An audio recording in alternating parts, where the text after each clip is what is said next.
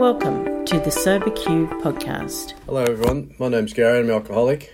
My home group's Oatley in Sydney on a Monday night, and my sobriety date is the 14th of March 2008. And I'm um, privileged to be asked to share on my experience in Alcoholics Anonymous. And the topic I've been asked to speak on is um, how alcohol made my life unmanageable.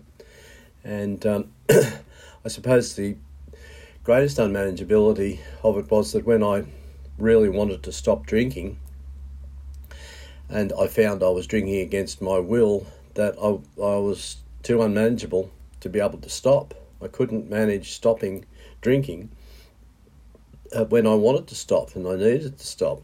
Um, but it uh, made my life unmanageable in other ways.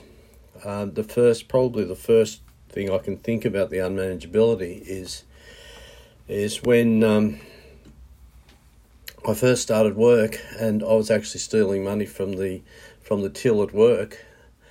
And the reason I was doing it wasn't because I really needed the money, it was because I wanted that money for drinking money, so it didn't affect my money that I was earning there, so that um, others, uh, I was still living with my parents at that stage, and I didn't want them to see that uh, the money, how much money I was spending on alcohol and other unmanageability started to show up uh, in work uh, and environments where I was pretty well always late for work. Um, I'd be hungover in the morning and I'd sleep in as late as I possibly could, and I'd I'd leave home just in time to get to work quite often, but I wouldn't ever account for things like traffic um, and other things that could go wrong. So instead of being work right on the dot, I was always late and and um, you know I couldn't wait to leave early so that I could go and get on with my drinking.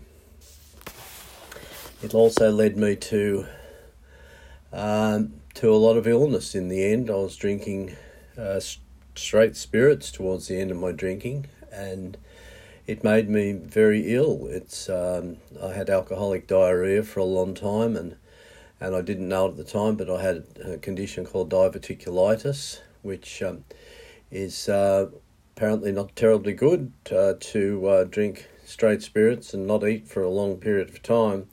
Um, and um, one of those, or some of them, actually burst, and it's like having a burst appendix. And I was taken to hospital, and um, I very nearly died. Without modern medicine, I would have died, and spent a long time in hospital. Um, but I still couldn't see that really it was my drinking that was the problem, that it was making, that was causing my illness. I blamed it on other things.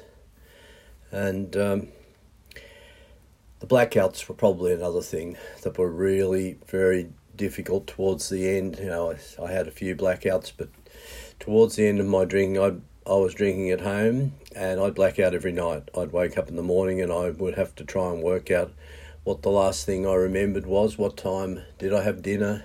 What did I have? What was the last thing I remember? Waking up with injuries where I'd put my hand on the stove or walked into a coffee table, various injuries like that. Um, so that became, you know, my life became very, very unmanageable, and this is part of step one. And and some say that step one isn't uh, any good news in step one, but to me, this step one, this message in step one is very good news because it. Um, when I realised I was powerless over alcohol and my life was unmanageable, I found out what was actually wrong with me. I I never knew before, and and and the ability to find that out changed changed everything for me. And some say this is a step you can do hundred percent. I don't know if that's true. I don't want to think that I can ever do this 100%, um, but I must make this admission every day. And I think one of the most important things I'll finish on is that the thing that really helps me to stay grounded and remember this is, is working with others and especially newcomers. I'll leave it there. Thanks for the opportunity to share. If you would like to share your experience on a recovery question, visit the SoberQ podcast website at soberq.com. Thanks for listening.